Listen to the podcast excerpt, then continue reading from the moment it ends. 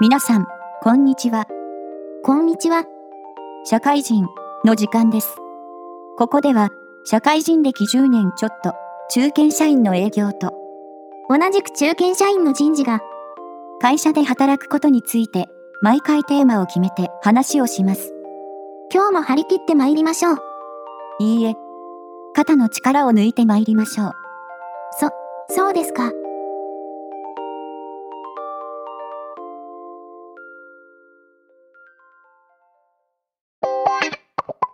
今回のテーマは、あの時の甘酸っぱい思い出。初任給について、2回目です。でも、うちの会社だと、月給は、さっき言った通り、最初の4月の給料は3分の2くらいだったんだけど、そもそも、給与は、20日締めの翌月25日払いなんだよね。翌月当月じゃなくて、うちの会社だと休日出勤したら、休日出勤手当が出るんだけど、20日で締めたものを、翌月の25日に支払ってる。そりゃ無理だもの。無理って計算が間に合わない。どういうこと給料って月給だけじゃなくて、他にも色々あるでしょ例えば残業代だったら、対象期間の時間を出して、時給に1.25倍したものを支払わなきゃいけないんだけど、それは、20日で締めて25日に支払うのは、正直言ってできない。土日挟んだりするからね。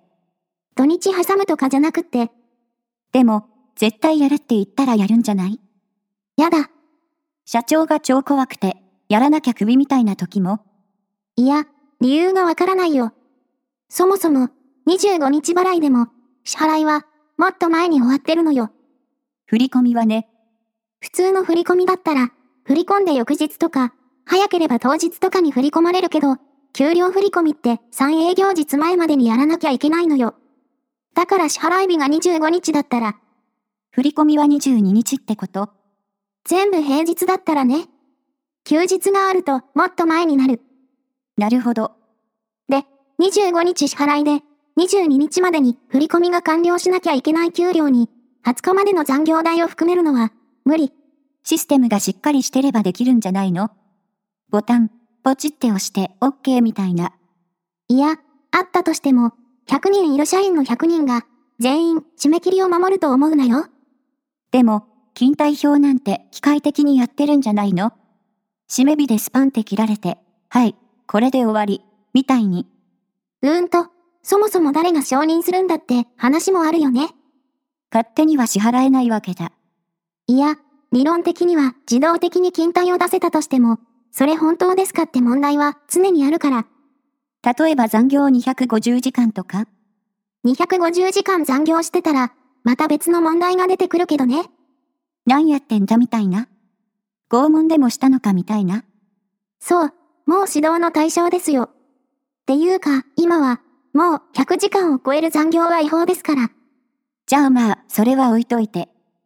例えば、この月の残業時間が20時間だってなった時に、上司がその時間を承認して初めて、その数字で残業代を計算しましょうってことになるわけよ。担当している立場からすれば、その上司の承認が本当に信用できるものかっていうものがある。なるほど。ぶっちゃけ、見てない上司が多いから。確かに、流れで承認しちゃっているみたいな。だから、ちゃんと見てみると、おかしいものがたくさんある。それをちゃんとチェックするのが、私の仕事の一つなわけです。なんかおかしいなとかそう。あとは、システムで完全にカバーすることはできない。営業とかだと直行直帰とかがあるから、手入力しないといけないところは残るよ。そういえば、この間、総務の人と話してたら、締め切りは守られないって言ってたよ。守らない。もとい、守らない人がいる。大半は守る。その通りです。締め切り守らないのはいつも同じ人なんですよ。私は人事ですけど、経理の人も総務の人も締め切り守らないなって思われている人は、多分かなり被ると思う。締め切りは守れと。そう、無駄な怒りは買わない方がいい。それは、本当にそう思う。うちの会社だと、経費生産を自分で作って提出するんだけど、ちゃんと締め切りを守らないと、経理部に、とても嫌な態度をされる。新人の時にそれをやっちゃうと、尾を引くからね。一回聞くくらいならいいのよ。何回も聞かれると、さすがに切れてくるから。メモれと、あなた何回目ですかと。何回も同じこと言わすなと。でも、1、2回だったら、ちゃんと聞いてくれた方がいいかな。むしろね、規定とかに書かれてても、実際の運用は違うってことはよくあるし、ここはしっかり記入してほしいところと、別にそうでもないところとか、細かいポイントはたくさんあるから。建前はこうなってるけど、実際はそうでもない、みたいなことも結構あるから。何でも聞けばいいんだよ。初任給もらって、この項目は何ですかってのも、そうそう。締め日って何ですかってなんでこんなに給料少ないんですかって聞かれたら、ちゃんと答えますよ。ビクナビとかに書いてある初任給は、実際に支払われる時には違うわけじゃない。そりゃ、違いますよ。本当は、会社も、初月はいくらですって書いた方がいいんじゃないだって、初任給って言ってるのに、その金額じゃないのは変じゃん。うーん。あんまりやらないと思うよ。なんで見た目が悪くなるから。初任給30万ですけど、初月は20万ですって書いてたら、20万円に引っ張られちゃうでしょでも、ちゃんと書いてたら会社としては好印象じゃないちゃんと書いてても見ないよ。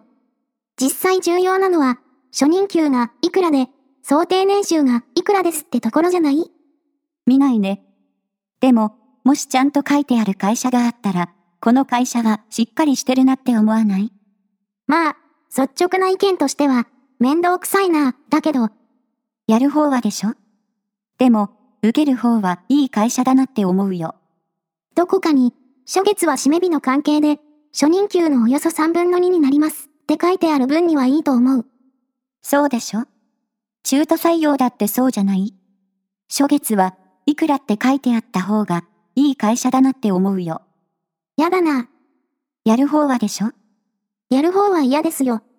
新卒はいいけど、中途採用ってなると、入社日は別にいつでも構わないっていうか、部署の要望とかに合わせるのが普通だから、入社日が一定しないのよ。入社日が一定しないと、初月の給与がいくらになるかはわからないから、そうか。例えば、月末締めの当月25日払いだとして、25日入社だったらどうする払えないじゃない。だって、25日に入社して、その日に払うのは無理ですよ。銀行口座も教えてもらってないし、その人が本当に来るのかもわからないわけだから。そうすると、この5日分は、その次の月に払うことになるわけじゃない。なるほど。だから、嫌だ。そうですか。でも、締め日の問題も話すと長いのよ。暗分して出すって言っても、歴日、つまり、一月30日で計算するのか、営業日でカウントするのかも違ってくる。歴日でカウントしたら、月によって変わってくるじゃん。でも、それは営業日だって同じでしょ営業日が19日の月もあれば、22日の月もある。そうすると、入社した月によって営業日が変わってくるわけだから、日給の金額も変わってくるじゃん。そうか。それはおかしいんじゃないってことになると、営業日は何日を基準にするかって問題もある。めんどくせえ。そう、締め日は結構面倒くさいのよ。でも、そういうのを全部聞いてくる新入社員がいたらもっと面倒くさいでしょ実際はほとんど聞かれることはないね。まあ、そうか。というか、それ以外でいっぱいいっぱいだから、新入社員は、そりゃそうか。そもそも仕事で疲れてるし、そうだよ。あ、給料振り込まれてる。あれ、ちょっと少ないな。そうか、研修もあったし、そういえばなんか言われたな。まあいいや、弁当食べて寝よう、ってなるよ。なんで弁当なんだよ。まあ、弁当じゃなくてもいいですけど、でも、締め日は奥深いと、そうなんですよ。逆に色々聞いてみるといいかもね。そうすると、こいつできるなってなるじゃない。そうだね。ただ、時期は考えてほしいけどね。12月のすごい忙しい時に聞かれたら、また余計な怒りを買うだけだから。忙しくない時に聞かれる分には構わないね。でも、締め日の話は奥深いね。最初の給料は、周りの友達と話したりするじゃん。そうすると焦るよね。少なくないみたいな。そう。でも、締め日とかを知っておくと、それは違うんだなと。だから、最初の給料は、一概に何とも言えないよね。実際に、その年いくら稼いだかっていうのは、何を見ればいいかなその年のってこと源泉徴収票かなまあそれは別の機会に。でもまあ、なんとなく額が違う理由はわかりました。少なくても気にしない。いや、締め日を確認した方がいいでしょそうだね。